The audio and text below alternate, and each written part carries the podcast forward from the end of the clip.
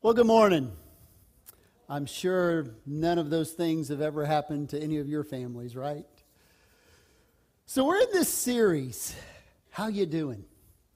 And like the video portrayed, you know, sometimes there's this, this like unspoken pressure at church or, or maybe just in Christianity in general that, that everything needs to be kind of like perfect in your life. And because everybody else is kind of portraying that, sometimes that you feel like, well, maybe I'm the only one whose life is just not bubbling over with God's goodness. And so we kind of started talking about that last week, and, and then that opened up kind of a discussion about our emotions and our feelings. And how do we handle our emotions, and how do we handle our feelings? And we kind of talked about, to a large extent, it depends a little bit on how old you are, your gender, those kind of things. Because if you're the builder generation or you're the boomer generation, excuse me, you were kind of taught to suppress your feelings. Excuse me just a second. I've been fighting a cough. I hadn't even had a cold.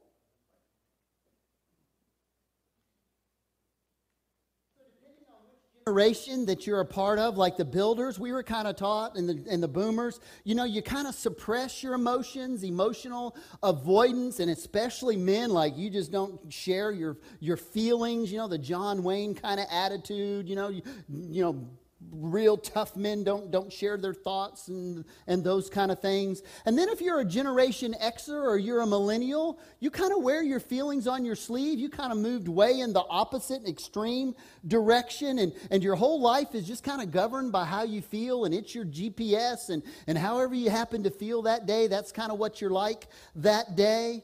And so we talked to begin to talk about that last week, and we talked about how emotions are like a like you get into a vehicle, so to speak, and, and each emotion can be a, a vehicle that you climb into. And so you climb into that vehicle uh, of emotion, or you climb into that vehicle like maybe it's shame or maybe it's loneliness or whatever. And you climb into that vehicle, and then you have to make a decision.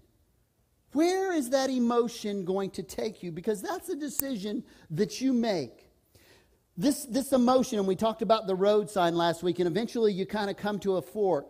And like, if, if, if it's shame, am I going to let that emotion of shame take me to a place of, of isolation and darkness? Or am I going to let that emotion of shame take me toward God and toward intimacy with Him? We all have that choice with our emotions, and we just kind of use that vehicle kind of idea to kind of represent how we have a choice about where it goes. And some of us have been taught, too, that, you know, it's wrong to feel certain ways. Well, God designed us with emotions. It's not wrong to feel a certain way, but where are you going to let that feeling take you? So last week, we kind of looked at Jesus. And we kind of looked at how He kind of modeled how we're to deal with our emotions. And today we're going to be talking about a specific emotion. We're going to be talking about the emotion of shame. And again, the question is, where will that emotion of shame take you?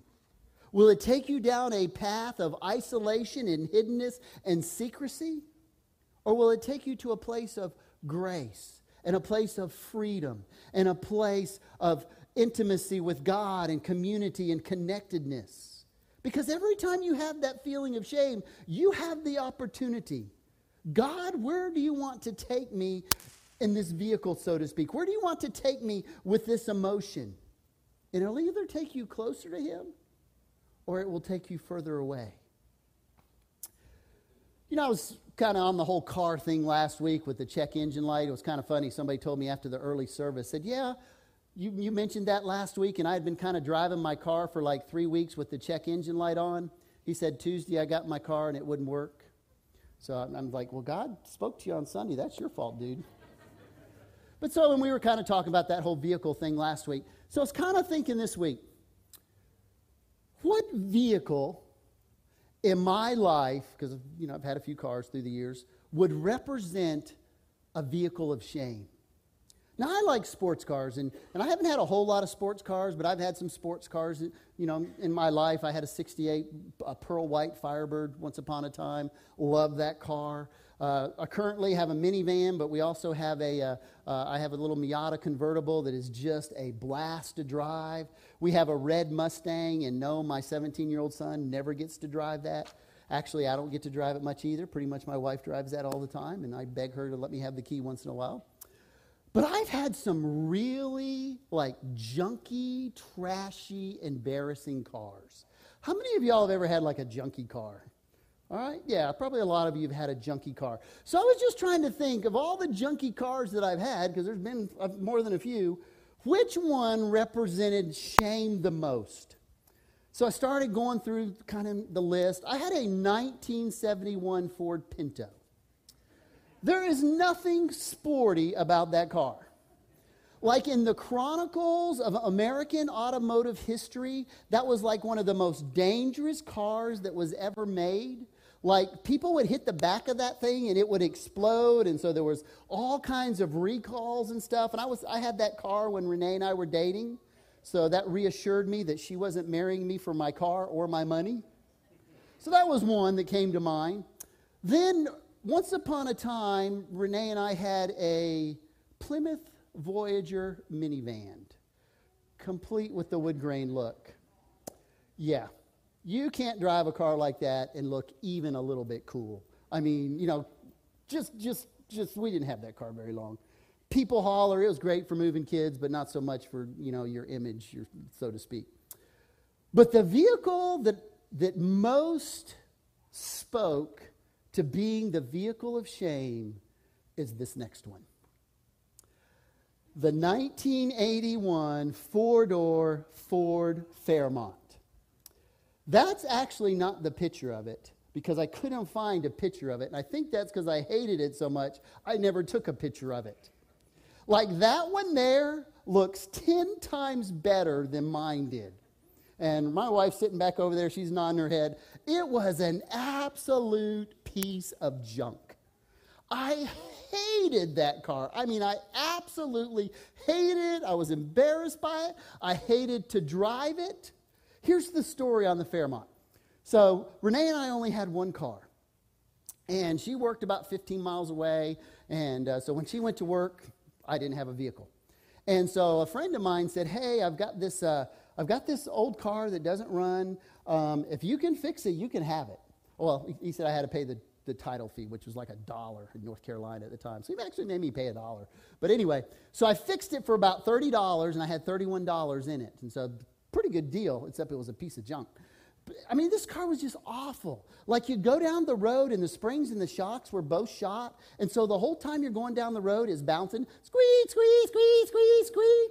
I'm not exaggerating, just, just squeaked all the time. Like if you hit the slightest bump, like part of the dash would fall into your lap, and then you'd have to push it back up. I mean, the dash. And we lived on a dirt road, so like when you got home, then like you just constantly psh, psh, psh, psh, just pushing it back up. And I just hated it. And like, like I never wanted to drive it as much as possible. I made Renee drive it. Uh, you know, that's your car. You have fun with it. Like, when I did have to drive it, like, I'd pull up to a stoplight, sink way down in the seat like that, you know, so nobody could see me. I actually thought about getting, like, the black window tinting and just putting it on the driver's side window so nobody would be able to see me. You know, that car loved isolation because, like, when I go into a parking lot, I'd always park it in the back. You know, like, maybe I can get to, like, where all the other cars are before anybody sees me and they don't realize that's my car back there. That car loved darkness. Because, like, at night, I'd park it in the darkest part of a parking lot, like underneath trees, away from, you know, all that, the the the, the regular cars. And, uh, I, I mean, I just hated that car. Like, like somebody would ask me about the car, and I'd just be like, oh, no, that's Renee's car. I don't know anything about it. And, uh, true, like, if somebody was coming to our house, I'd, like, like park it away so nobody would realize it was our car. Like, we'd park it somewhere else. Just hated that car. It was just so embarrassing. And, uh, you know, that's kind of the way the vehicle of shame is. It's what it tends to do to us. The vehicle of shame leads us to hiddenness and secrecy and isolation and silence, and we just don't want to talk about it. And let me tell you how the, uh, the, the Ford Fairmont minutes demise one glorious day. So I was living at the camp at the time, and they had this like housing loop, and of course we didn't have trash service or anything like that, so you know we had to take a truck and go around the housing loop and get the trash. And so one day we're, we're getting the trash at, at the housing loop there, and the, and the Fairmont was in the way. So I pulled out my keys and I tossed them to this seventeen-year-old staff member we had who did have a driver's license. And uh, so I said, would you back that car out of the way? So he backs it out of the way, and then he starts getting out of it, and he didn't put it in park. And the car starts rolling. I mean, we're on the side of a mountain, and it starts rolling. And he starts trying to stop it by pushing, you know, as the car's rolling. I'm like, get out of the way. Let it go. I don't want that car anymore. That's what I'm thinking. No, I actually didn't want him to get hurt. And and, uh, and then it kind of rolls into some a barbed wire fence, and that starts tangling him up, and then he does get out of the way. And then it crashes through a wooden pasture fence, and it, and this pasture is like, you know, not one of those like smooth, pretty pastures. It's rough. And that car just starts going down through there without shocks and, and springs. Kaboom, kaboom, kaboom. And I mean, it's just bouncing all over the place, and we're just watching it like it's in slow motion. And then like two hundred yards down the hill, and it's probably going forty miles an hour, it just centers itself on a tree. Bam! Hood pops up and steam goes everywhere. And uh, that was the end of the Ford Fairmont. And I let that staff member feel really bad about it for a while. But on the inside, I was like, praise God, hallelujah. Good riddance of that car. But you know, that's what the vehicle of shame does to us. We hide, we keep secrets, we're silent. And that's kind of how it's been since the beginning of time. If you go all the way back to Adam and Eve, you see kind of the first incident of shame. And you may remember in Genesis chapter two that before they ate of the tree of good and evil, that they were naked and unashamed, Scripture tells us. And then it tells us this in Genesis chapter three, verses seven and eight. Then the eyes of both of them were opened, and they realized that they were naked. So they sewed fig leaves together and made coverings for themselves. Then the man and the woman heard the sound of the Lord God as he was walking in the garden in the cool of the day. And they hid from the Lord God among the trees of the garden. So what did they do after they ate of the tree of good and evil? They covered themselves. We tend to think about the fact that they hid from God, but they also kind of hid from each other. They were naked and unashamed. And now they're ashamed, and they cover themselves. And the reason for that is, is because shame destroys intimacy. So when you have secrets, and when you have silence, you do not have intimacy. When you're withholding things, and you're not being completely honest, and nobody knows about things in your life, and you're isolated, you don't have intimacy. And some of that, it's killing your marriages right now and others of some of your other types of relationships. But not only does it destroy the intimacy between us on a, on a human level, it destroys our relationship with God. Adam and Eve, they hide from God. So here's what we're going to do this morning. Told you last week that we were going to kind of be in the in the book of Psalms for a vast majority of this study. So today we're going to be over in Psalms chapter thirty-two. And we're going to be looking at this chapter where David talks about shame. And what he's going to do, he's going to talk about what it is like to live with shame and what it's like to live without shame. And you need to understand that when he's writing Psalms chapter thirty-two, he's actually talking about the incident that happened in Second Samuel chapter eleven when he had an affair with Bathsheba. So that's what he's referencing in Psalms chapter thirty-two. I know a lot of you are familiar with that story of David and Bathsheba, but I just want to touch on it briefly since it's so relevant to what we're talking about today. So if we were to read that in, that entire story, what we would find is, is David goes out on the rooftop of his palace. He's the king. and he's on the rooftop of his palace, which is probably elevated higher than everybody else's house. So he's on that rooftop, and he begins to look around, and he sees a lady who is bathing. And like I said, she's probably lower than he is. And I think that probably David knew exactly what he was going to see when he went on his rooftop. I don't think, so to speak, that this is the first time that he's logged on to that website. So he sees her, and he asks one of his servants, "Who is she?" And the servant says, "Bathsheba." But have you ever thought about this? The servant just didn't say she's Bathsheba. He said, "She is Bathsheba, the wife of Uriah the Hittite." So David knows exactly who she is. He has fought with Uriah. He has been in battle with her husband. He has shed blood with her husband. But that doesn't stop him. He says, "Bring her to me." And she comes. There's a one-night stand. She goes back home the next day. David thinks everything's cool. Nobody knows about this. Her husband's off to war. He won't find out. A few weeks later, he gets a message from her. Bathsheba says that she's pregnant with David's child. Now he's got a problem. But he thinks he has a, a plan, a deceitful plan. He decides that he'll send for Uriah. He brings Uriah back. He tells Uriah, "Hey, go home, sleep in your own bed tonight, sleep with your wife." The idea is if he comes home and then everybody will think it's his baby, nobody will know anything, and, and everything will be chill again. So that's what he does. But the problem is Uriah has more character than David does. Uriah's like, "I've got soldiers fighting tonight. I've got soldiers that are sleeping in tents and soldiers that are sleeping on the ground. I'm not going to go home and sleep with my wife when my soldiers are, are sleeping on the ground." And he, he refuses to go home. Now what's David going to do? Well, he goes to plan B.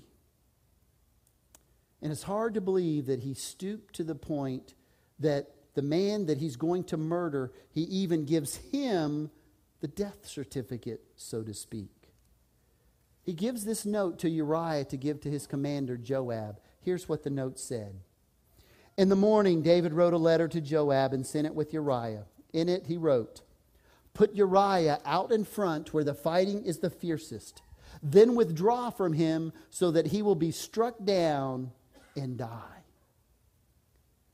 You know, I don't think Joab wanted to do that. I mean, Uriah was probably one of his best lieutenants, so to speak. But he obeyed the order. He literally took, put Uriah out in the front. And then while Uriah's fighting, he literally withdrew, retreated from him, and left him out there. Uriah was killed. David takes Bathsheba to be his wife, moves her into the palace. "I got away with it, right? Everything's okay." Well, he might have got away with it at first. But God knew what was going on. And God was not happy.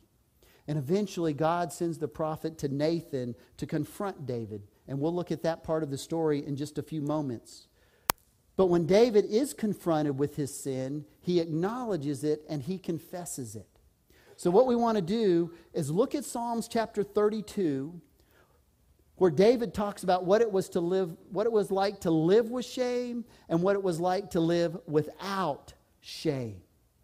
So the first thing I want you to notice is this. Living without shame brings blessings and happiness. Listen to verse one. "Blessed is the one whose transgressions are forgiven, whose sins are covered. Blessed is the one who the Lord does not count against them, and whose spirit there is no deceit." So he begins talking about his emotions. And he says, if you want to be blessed, if you want to be happy, have your sins forgiven. That's what he says.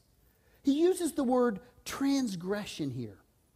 That's a strong sin word. It has to do with committing a crime.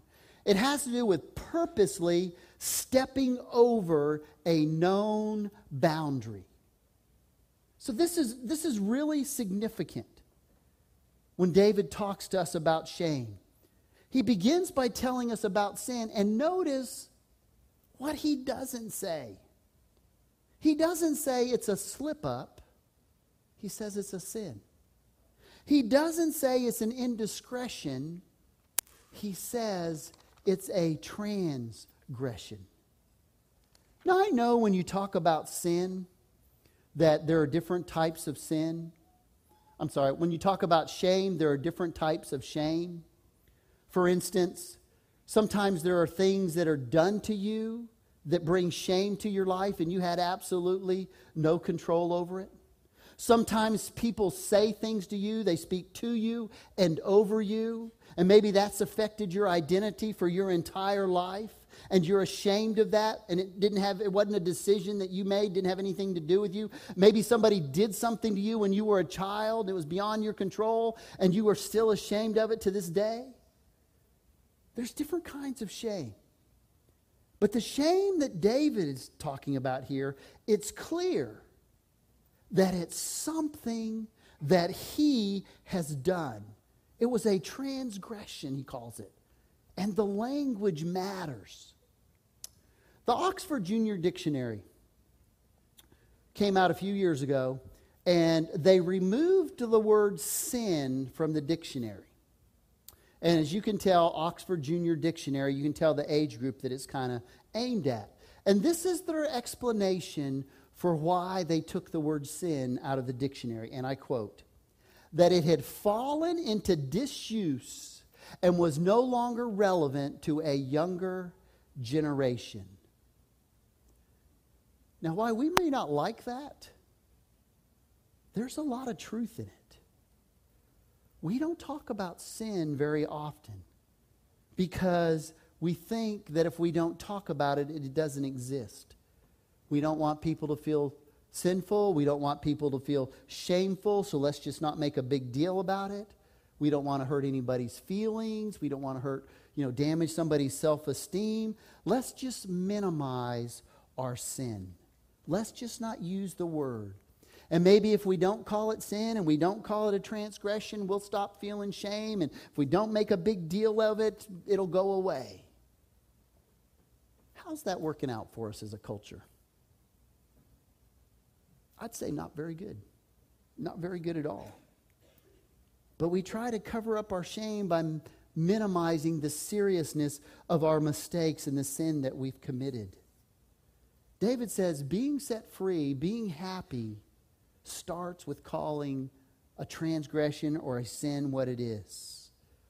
Don't call it an accident. Don't call it a mistake. Don't call it a slip up, an oversight, a lapse in judgment, a trip up, a misstep, a misunderstanding. It's sin. So after his affair with Bathsheba, a year passes.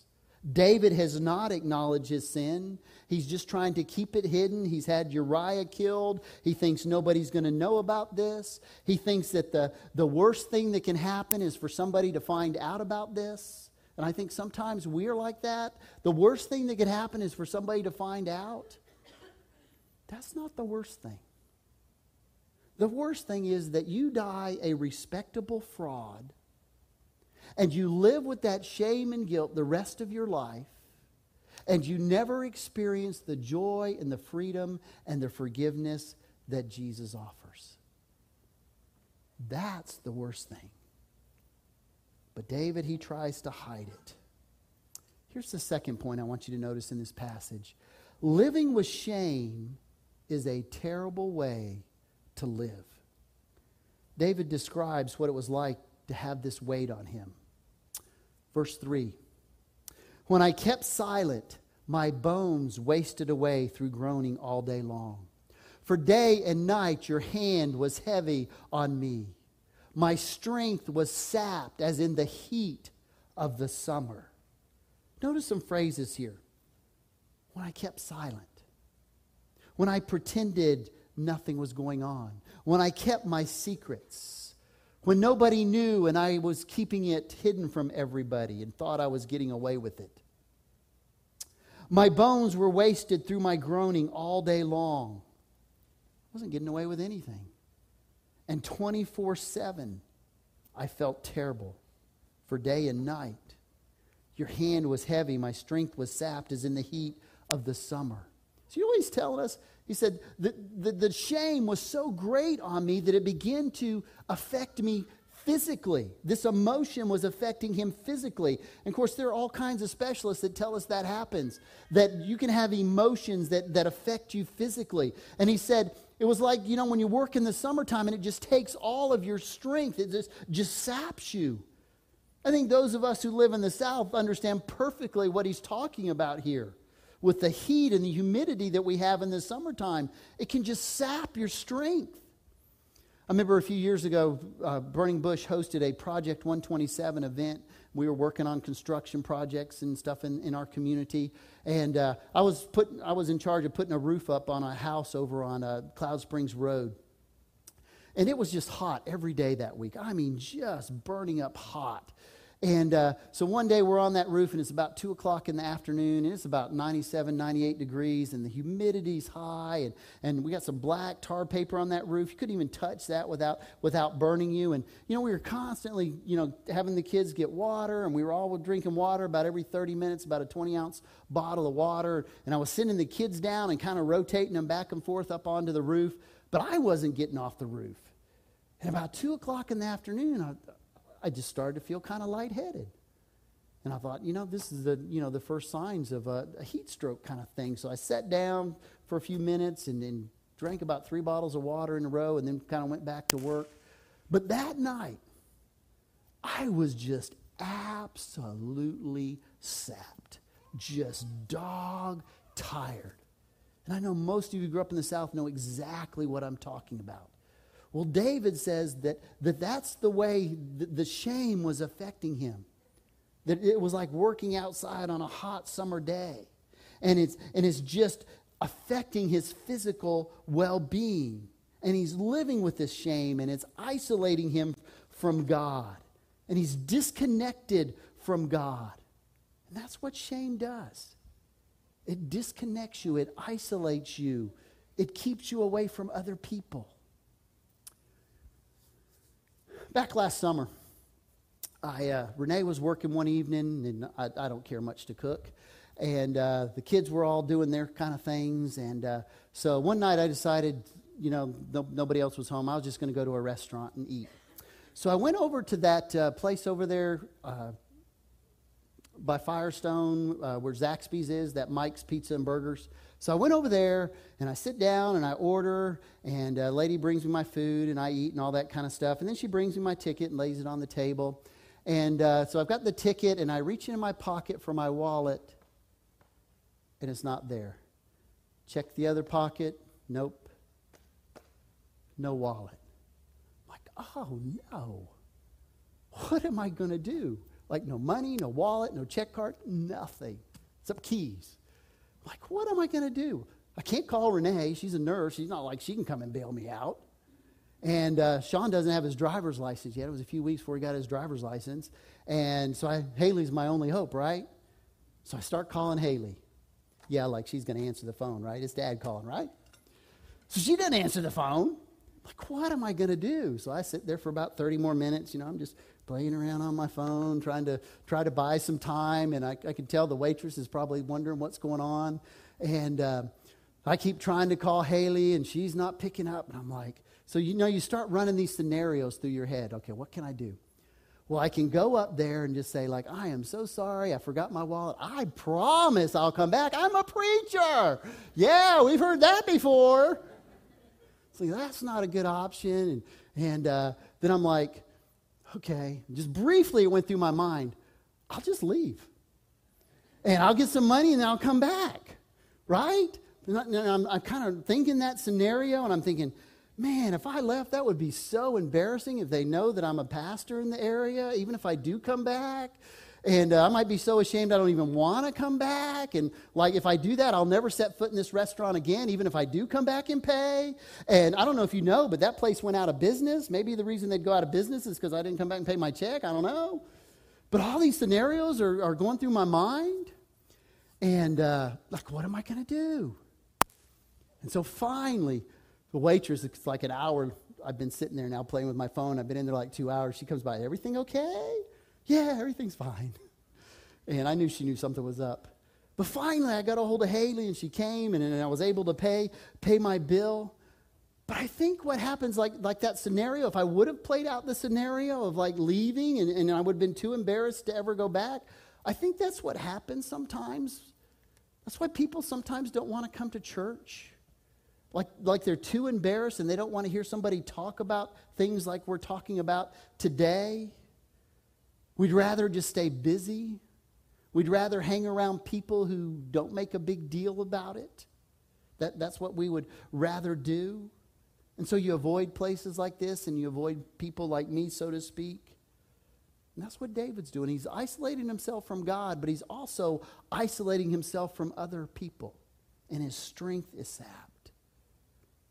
Here's a few questions to ask yourself about shame and your relationship with others. Not God so much, but others. Have you been avoiding certain people in your life? Are there people that you just steer clear of because you're ashamed of something that you did and you don't want to be reminded of it? You know, sometimes parents that are divorced don't want to be around their children because it re- reminds them of the divorce and their, and their shame of, of something like that. There are people who are ashamed of failure, and they don't want to be around the people that they think had anything to do with that, that reminds them of their failure. And so we tend to pull ourselves back from the people that, that should give us joy and energy to, to avoid shame. And so that vehicle of shame that we've climbed into has just taken us to the back of the parking lot somewhere where we're isolated. Another question is this. Have you been defensive lately? The I don't want to talk about it approach to life.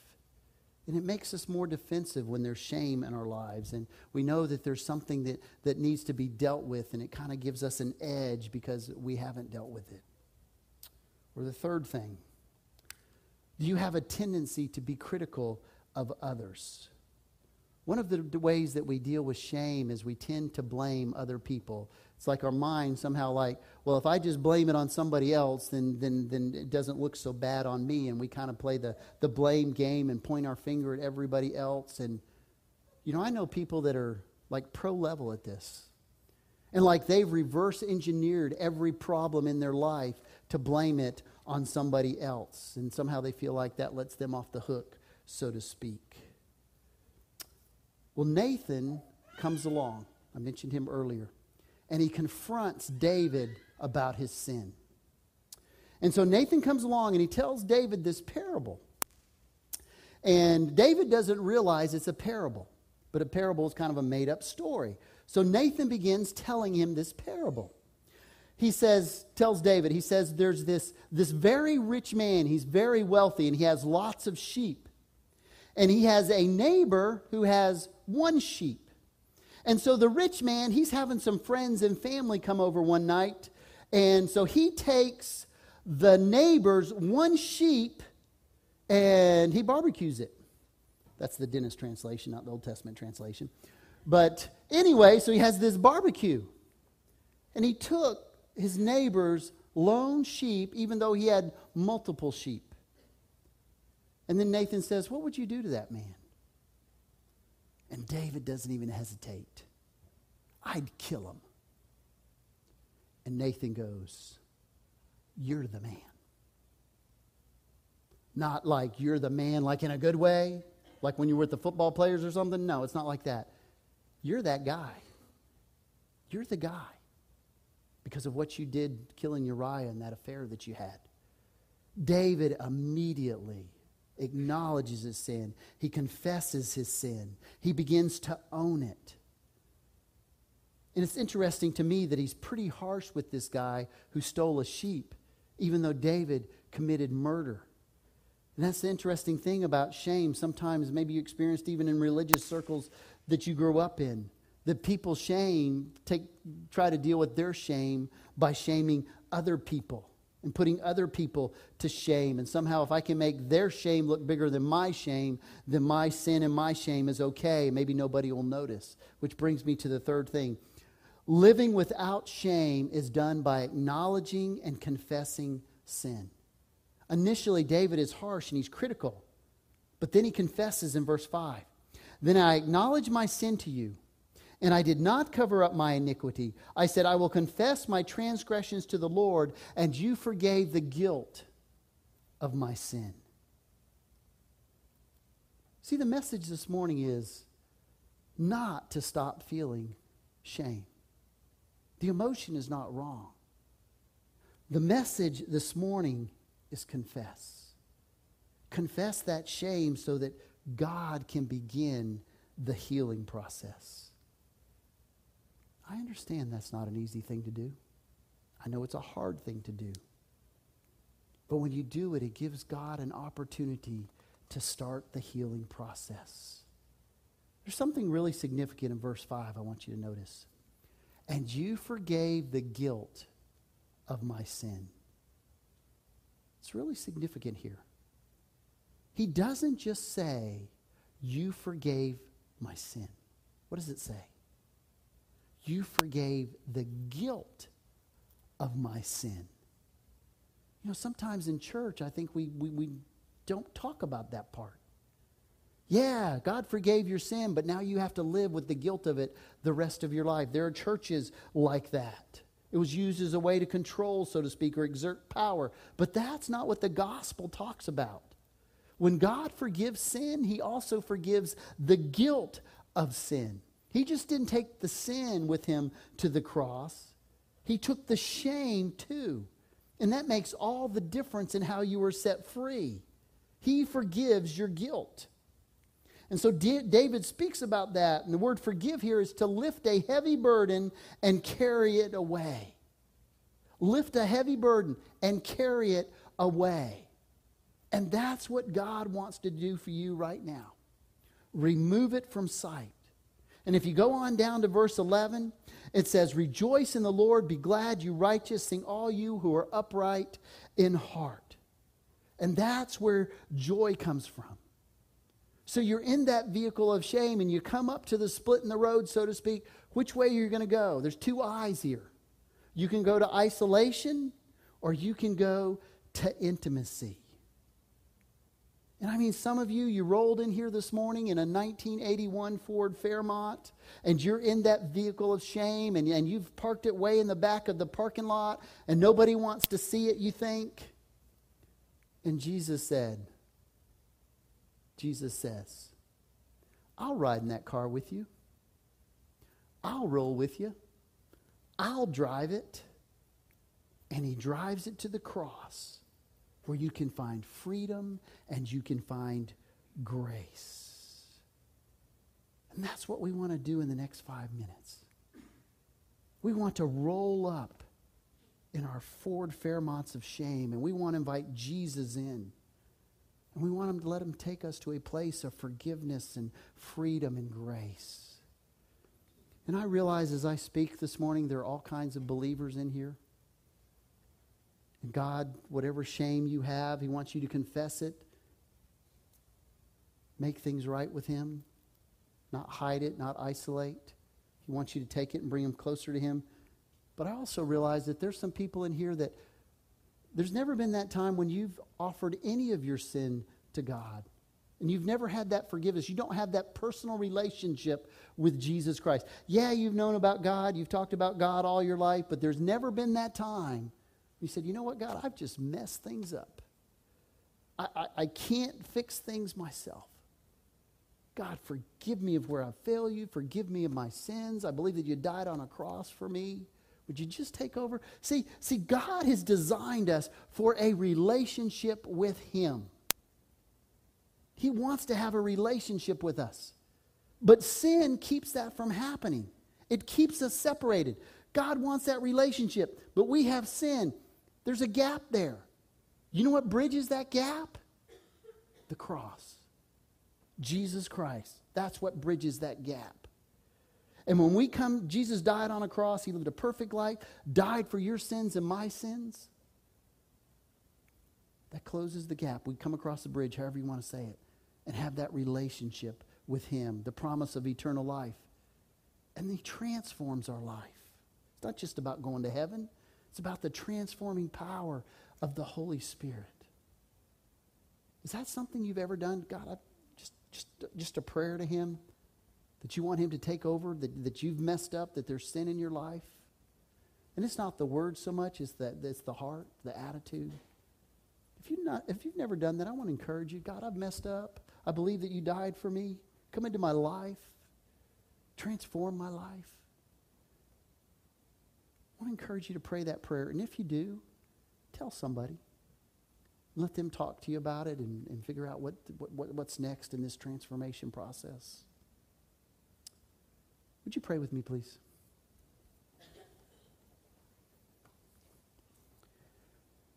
Heavenly Father, we come to you today, and boy, we just look at a story that happened two or three thousand years ago, and Father, we just see see an, an authenticity that is so real. Things that we can identify with today. I thank you for that story, and I thank you for the truths. I pray this morning for those that, for whatever reason, there might be things that, that sin that they're dealing with or shame that they're dealing with. And, Father, I just pray that they'll let you in the driver's seat. And, Father, that they'll just seek your forgiveness. And, Father, that your forgiveness will let them put this behind them, whatever it is. I also pray today if there's somebody here that's never made a commitment to have a personal relationship with you and put you in charge and ask for forgiveness of sin. Father, I just pray that they might have the courage and the boldness to do that today. It's a heart prayer, not necessarily the words. And, and Father, I pray that if they do, they'll they'll seek me out, they'll seek somebody else out, and Father, just find out more about what it means to have a personal relationship with you. Pray for our time of commitment. Pray as the Holy Spirit moves among us that that we'll respond. Pray all these things in Jesus' name. Amen.